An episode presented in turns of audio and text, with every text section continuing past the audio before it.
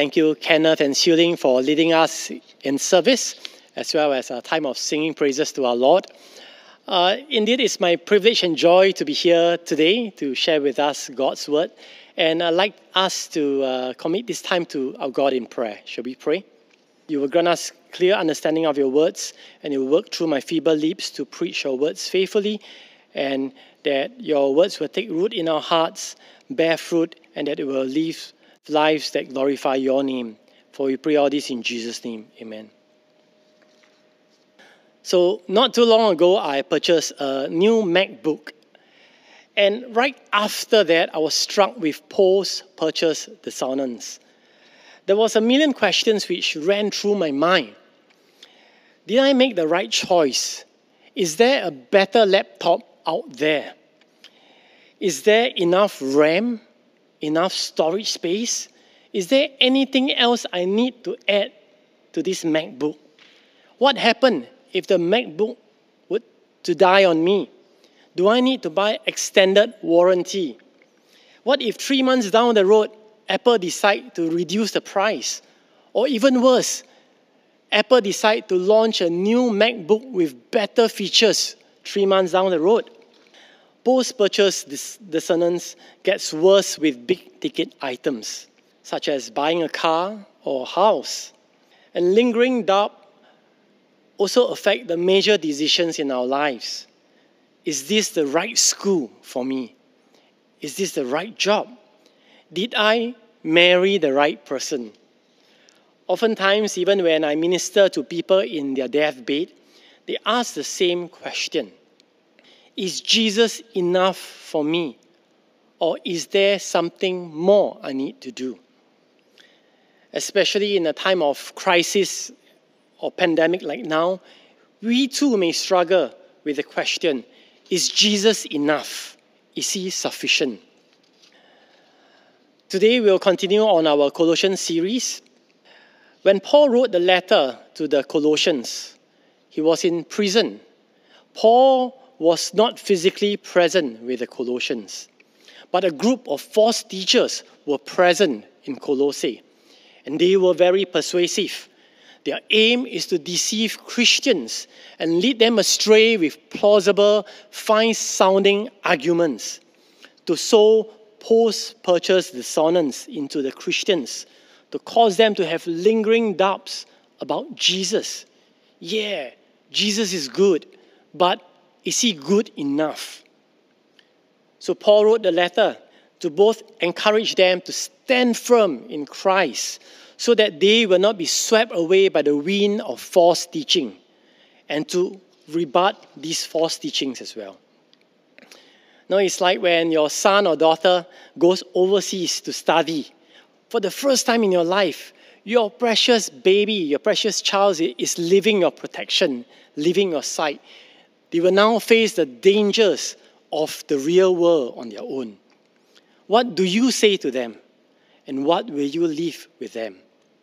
First, like a loving father, Paul tells them of his great love for them, that every ounce of his strength, he struggles in labor for them, for them to know Christ, to walk in him, and to be united in love. This is the best defense against false teaching.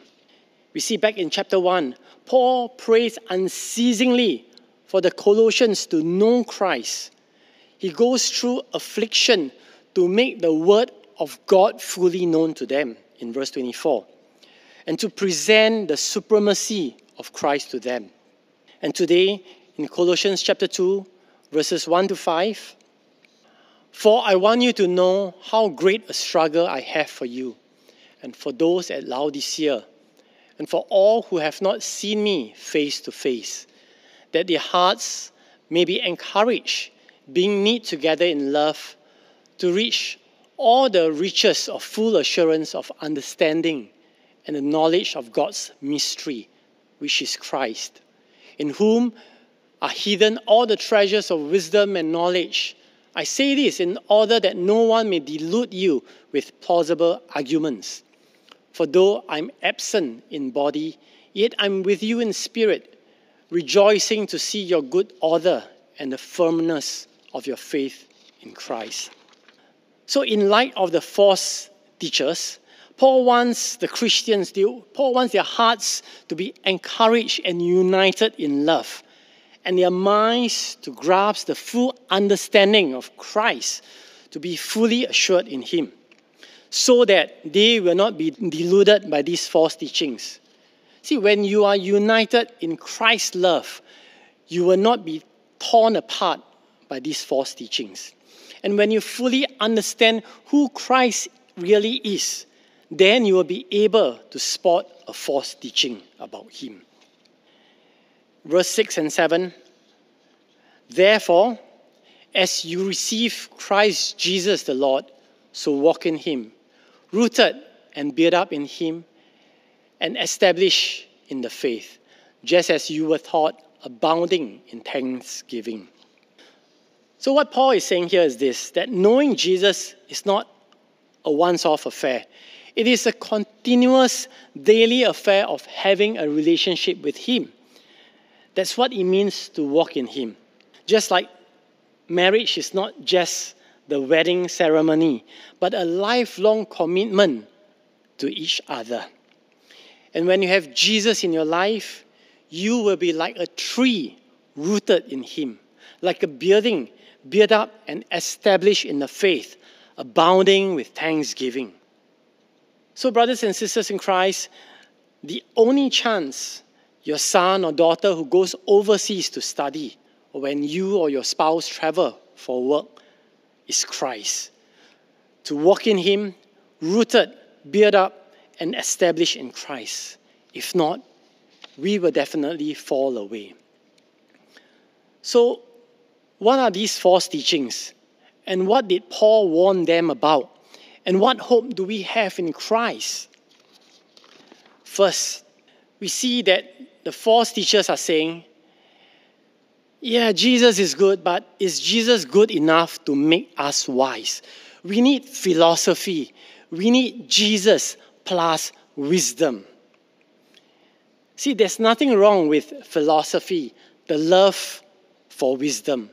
After all, God has given us the wisdom literature in the Bible, isn't it? Job, Psalms, Proverbs, Ecclesiastes, Song of Songs. But Paul warns them here in verse eight. See to it that no one takes you captive by philosophy and empty deceit, according to human tradition, according to the elemental spirits of the world, and not according to Christ. The wisdom that these false teachers are advocating are worldly wisdom. They are empty, deceitful, and they enslave you. And on the surface, this worldly wisdom is according to human traditions. But deep beneath, it is the work of elemental spirits of the world, most likely demonic forces. And this wisdom is definitely not of Christ. So young people in our midst, the world will try to win you over with many fine-sounding arguments on TED Talks, on songs, in movies. Arguments such as, believe in yourself. You are doing all right by yourself. I am who I am meant to be. And if you and I were to establish ourselves on this worldly wisdom, then it's like building your house on sand. It will soon collapse. And beware that these wisdom, they are no wisdom at all. It will lead you away from Christ and only leave you in misery. So there's a young man whom I was supposed to meet up for counseling next week. He's in his twenties and he works in a bank. He used to attend a church, but not anymore, because he has decided to walk away from Jesus. And now he has an addiction problem. He's addicted to cough syrup. But before I get to meet him next week, three days ago, I received the sad news that this young man in his twenties has passed away at home, died of an overdose. But for us Christians, wisdom is not philosophy or fine-sounding argument.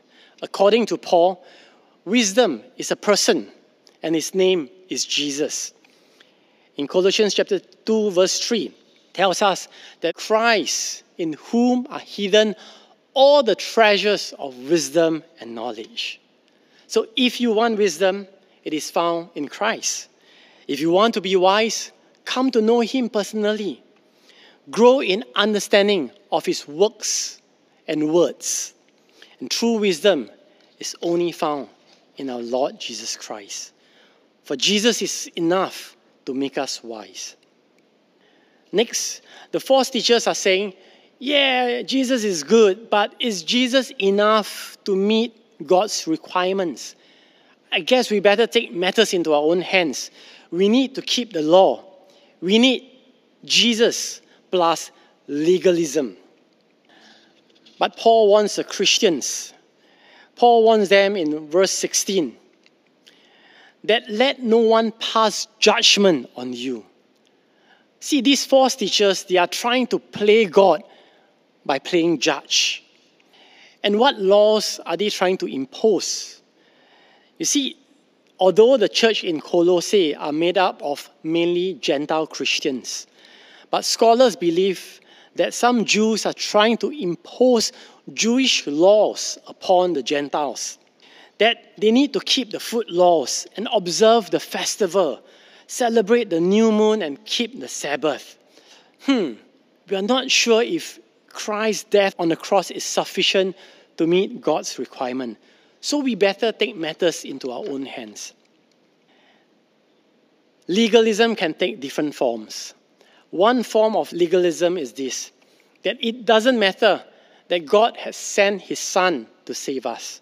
It doesn't matter that Christ has fulfilled the law perfectly on our behalf. We still need to keep the law, for God, even God is not above the law. The second form of legalism is where we are only interested to keep the letter of the law, but not the spirit. Keeping the law with no love. Hey, the law says, you shall not kill. All right, we will keep this part, you shall not kill. Ah, but wait, look, my neighbor has fallen into the pool and he's drowning in the swimming pool. Hey, but there's no law on helping a dying neighbor. There's no law to say that I need to rescue a drowning person. So we don't need to keep that one. And the third and most common and deadliest form of legalism is this, that God's law is insufficient. Because God's law is silent on too many grey areas of our lives. The Bible is silent on drinking wine, on playing cards, on what movies to watch, whether we, are, we, we should watch Harry Potter movie or not. It's silent on listening to pop songs. And although God has given us the freedom to decide, these false teachers advocate that, I guess we need to add our own rules to these grey areas, and we will treat them as divine. We will enslave people to our man-made rules, and we will make these matters the test, the external test of true authenticity in Christ. Legalism is dangerous because it makes us proud and deluded. See, basically legalism is a form of self-salvation. If I can meet God's requirement merely by keeping all the laws, then there's really no need for Jesus Christ. And they are deluded because the whole purpose of God giving us the law is to help us to see that we cannot keep the law. For the law serves as a mirror to help you and I see that we have fallen short of His standards and we so desperately need His help. Legalism also causes us to condemn and look down on others, on those who fail to keep our laws. It causes division. Here in Singapore, there's a certain Christian denomination. This denomination was divided over the use of the Bible version. And the denominations split twice and fall out with each other because they elevated a secondary matter over and above Jesus Christ. One camp make the use of the King James Version Bible as a litmus test of true Christianity. If you don't use the King James Version Bible, then you don't belong to Christ, and we want nothing to do with you. Legalism also takes away God's grace and reduces Christians back to being enslaved to the laws and to the human lawmakers. Hence, many Christians give up and leave the faith because Christianity is reduced to a set of do's and don'ts, and they just cannot keep up with all the laws. There's simply no joy in legalism. But Paul assures us that we don't need legalism. In verse sixteen, Paul said, "Do not let anyone else judge you other than God. Only God has a right to demand that we obey Him and not others." And hey, guess what? In verse nine and ten, "For in Christ the whole fullness of deity dwells, and you have been filled in Him who is the head of all rule and authority." Jesus is God, for in Him the whole fullness of deity dwells bodily. And Jesus is judge, because He's the head of all rule and authority. And guess what? Jesus is on our side. We have been filled in Him. Through Christ, He made us complete. How so? In verse fourteen and fifteen, "By cancelling the record of debt that stood against us with its legal demands. This He set aside, nailing it to the cross. He disarmed the rulers and authorities and put them to open shame by triumphing over them in Him." Through Christ, God has cancelled our debt and legal demands which stood against us by nailing it on the cross. You know, back in the days of Jesus, they would nail the list of crime along with the criminal on the cross. And God has took our sins and nailed them to the cross, but not with us on it. But Jesus took our place on the cross. And we, we have been set free. You know, sometimes you and I, when we visit our friends when we, at, their, at their home, when they host us, uh, oftentimes we don't go empty-handed. We'll perhaps bring some fruits or a bottle of wine or some food to contribute, isn't it? But here we see that Jesus is not transactional. It is okay to come empty-handed to Jesus. It's okay. That's precisely the point. You can be, you can commit some of the most terrible sins in the past, and you may be living under the crushing weight of guilt and shame. You can be the most broken person in the world right now. Jesus came to seek and save lost, the lost sinners like you and me. People who recognize that they cannot keep the law and have nothing to offer to Jesus. They are the ones who need Jesus the most, because in Christ they have everything. And through the cross, God declares to the rulers and authorities of the world that they have been defeated. Look, now these are my people. They now belong to me. Verse seventeen, "And these are a shadow of the things to come," referring to the Old Testament laws and ceremonies. "But the substance belongs to Christ." See, Old Testament ceremonies, sacrifices, cleansing rituals are mere shadows or signposts, sign pointing to a future promise of true forgiveness, complete forgiveness and cleansing and reconciliation with God. But by themselves, these laws and sacrifices, they can never make us complete before God. They are but signposts, shadows pointing to Jesus, that one day forgiveness and reconciliation will come to us through the person of our Lord Jesus Christ. And now the promise has arrived in Christ. Christ is the reality, the substance. He's the real thing. And so Christ is enough to meet God's requirements. You and I don't need to keep the law. We only need Jesus. And so often, you and I, we will meet low ballers on Carousel. Low ballers are people who uh, refuse to uh, pay uh, the, the asking price, and they offer you a ridiculously low uh, uh, buying price. So for example, uh, you plan to sell uh, a, your laptop on Carousel. You ask for five hundred dollars, but the low baller will come along and offer you fifty dollars or maybe ten dollars to buy your five hundred dollars laptop. See, the real reason why these false teachers offer to keep the law is because they refuse to give their whole life to Christ, because He's not their Lord. They only offer Him peanuts for salvation by keeping the law. That is an insult to Christ. The price that Christ demands is our whole life, seen in Colossians chapter three, verse seventeen. So don't insult Him by offering to keep the law. Next, the false teachers are saying that Jesus is good, but is Jesus good enough to connect us to God? We need to connect with God through divine mysticism. We need Christ plus divine experience.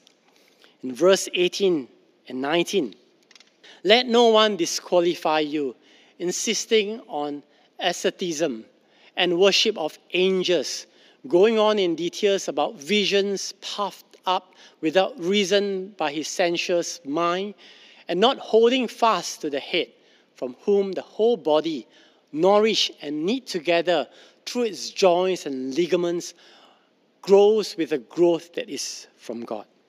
These false teachers, they claim to be superior over others because they have divine experience and special connection to God.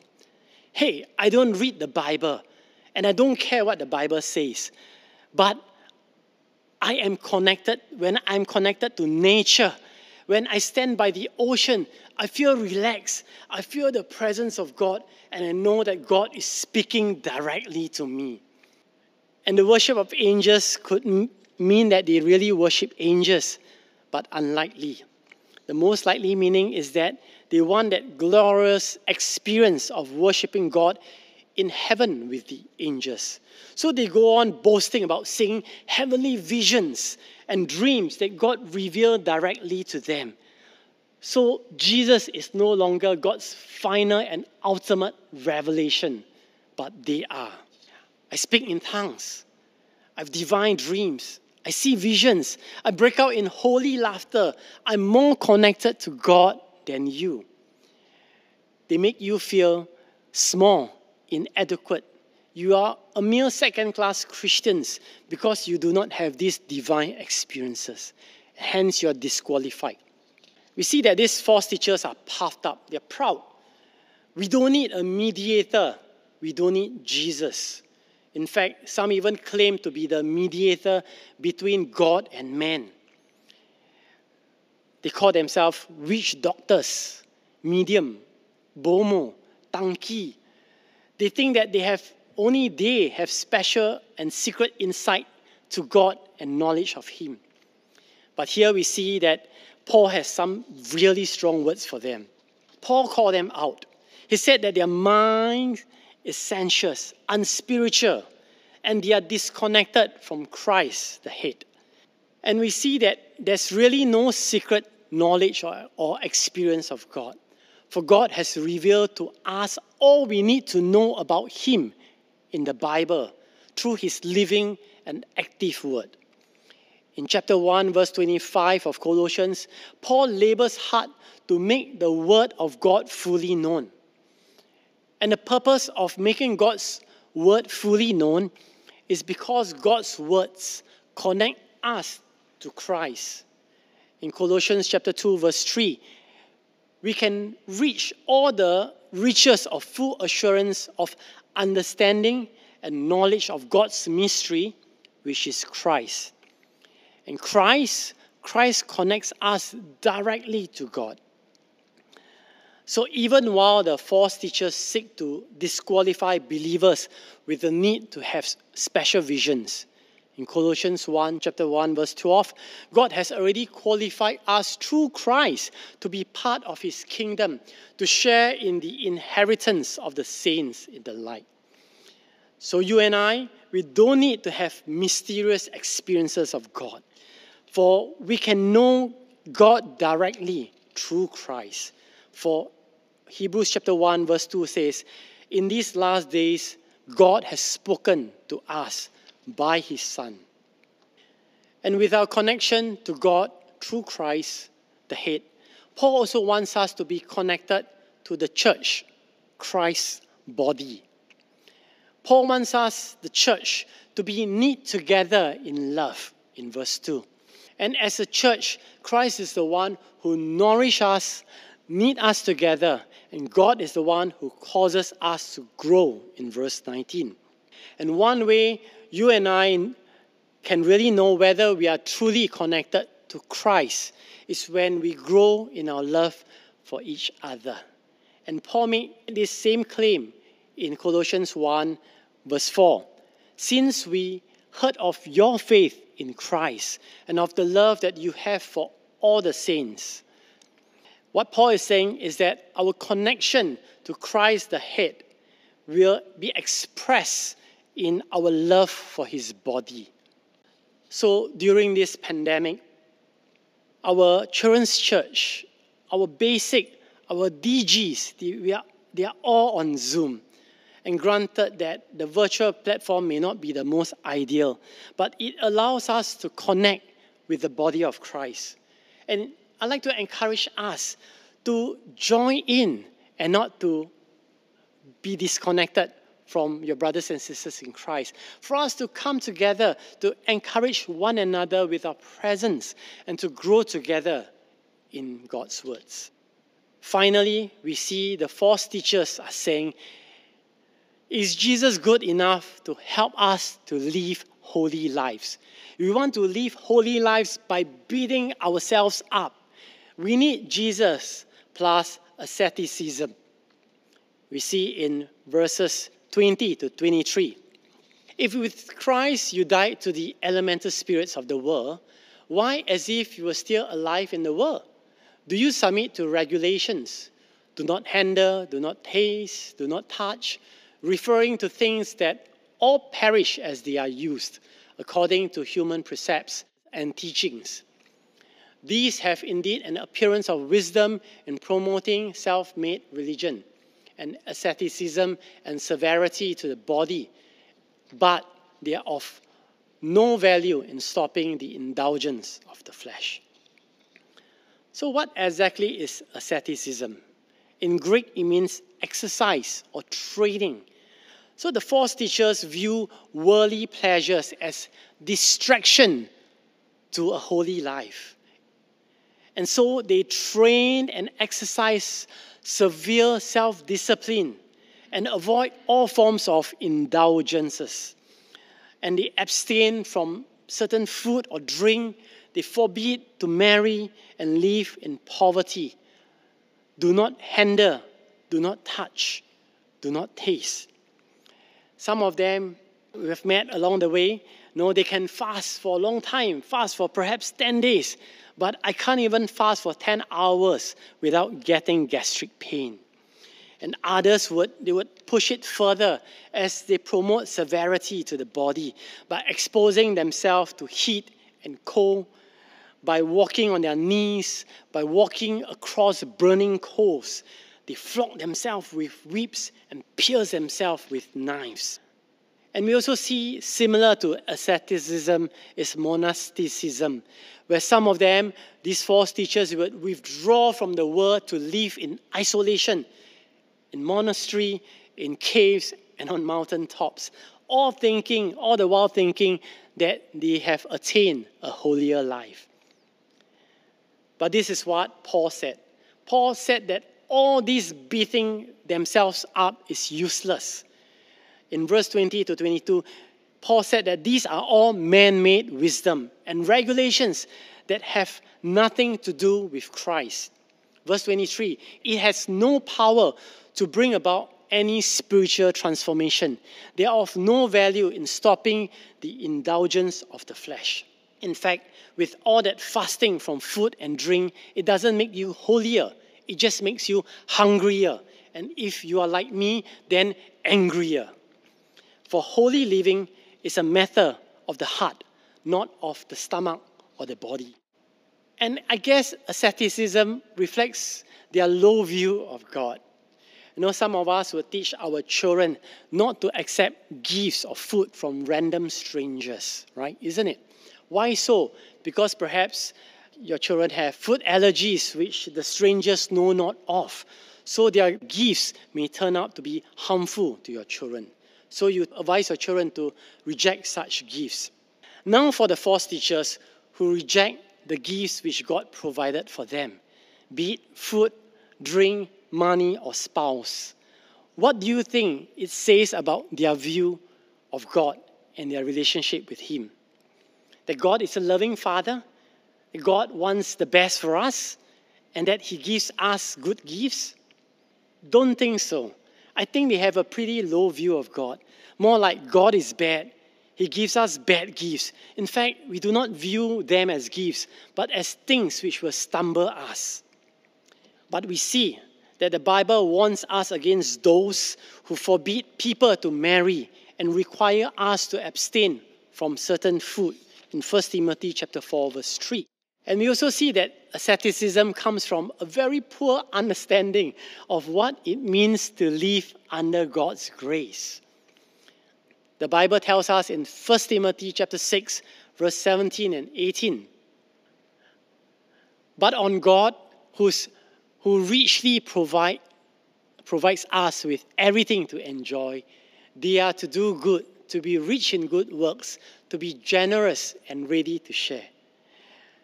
See, God has richly blessed us with everything for our enjoyment. God is good, and every gift from Him are good gifts. We are to be wise stewards, to be generous, to bless others with the good gifts that God has entrusted to us, and not to abstain from food, drink, and wealth, but to share it with others. And our dear Pastor Jeff is a very good example. Why? Because he's always generous to share his durian with others over durian fellowship. And not just that, in Colossians chapter two, verse seven, Paul wants us to be abounding in thanksgiving, that when we receive good gifts from God, we should thank Him and use it for His glory. But I guess our struggle may not be asceticism, but our struggle is the same. Our struggle is a lack of thankfulness in our hearts to God, and an unbelief that God is good and that He's willing to give us and bless us with good gifts. So we hoard and refuse to share the gifts that He has entrusted to us with others.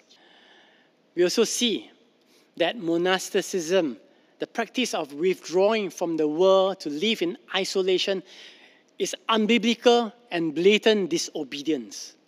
Why? Because it ignores Jesus' commands for His disciples to go into all the world and preach the gospel, seen in Matthew chapter twenty-eight. And while we are not part of the world, we are in it. And the church was never intended to be isolated from people who desperately need to hear about Jesus. In First Corinthians chapter five. But Paul asserts that Jesus is enough to help us to live holy lives. For in Christ, verse eleven to thirteen, "In Him also you were circumcised, with a circumcision made without hands, by putting off the body of the flesh, by the circumcision of Christ, having been buried with Him in baptism, in which you were also raised with Him, through faith, in the powerful working of God, who raised Him from the dead, and you who were dead in your trespasses and the uncircumcision of your flesh, God made alive together with Him, having forgiven us all our trespasses." Three very important things Paul mentioned in this passage. First, we were circumcised by Christ. Second, we were buried with him in baptism. And third, God made us alive together with Christ. These are not what God or, or Jesus asked us to do, but what Jesus has already done for us. Our earthly flesh has been cut off by Jesus. We are circumcised in the heart, transformed and changed from within. You know, as parents, we know that our children can be very disobedient. Caning can have some effect to change their behavior. But when they grow older and their skin grows thicker, caning is of no use. And soon after, you realize that they're taller and bigger than you. You can't cane them anymore. They really need Jesus, because only Jesus can transform and change their hearts and to guard their foolish hearts from destroying themselves. And only in Christ do we get a heart transformation. In fact, Paul goes on to say in verse twelve that we were buried with Christ in baptism. In verse twenty, that we died to the elemental spirits of the world. Our death together with Christ has set us free. Death frees us from our previous state. You know, when you die, you no longer have to pay taxes. You're not liable to, to pay back your bank loans. You're released from all contracts. So with Christ, we die to the world. In fact, through the circumcision of the heart, for circumcision is a sign that we are now God's covenantal people. It is a mark that we now belong to God.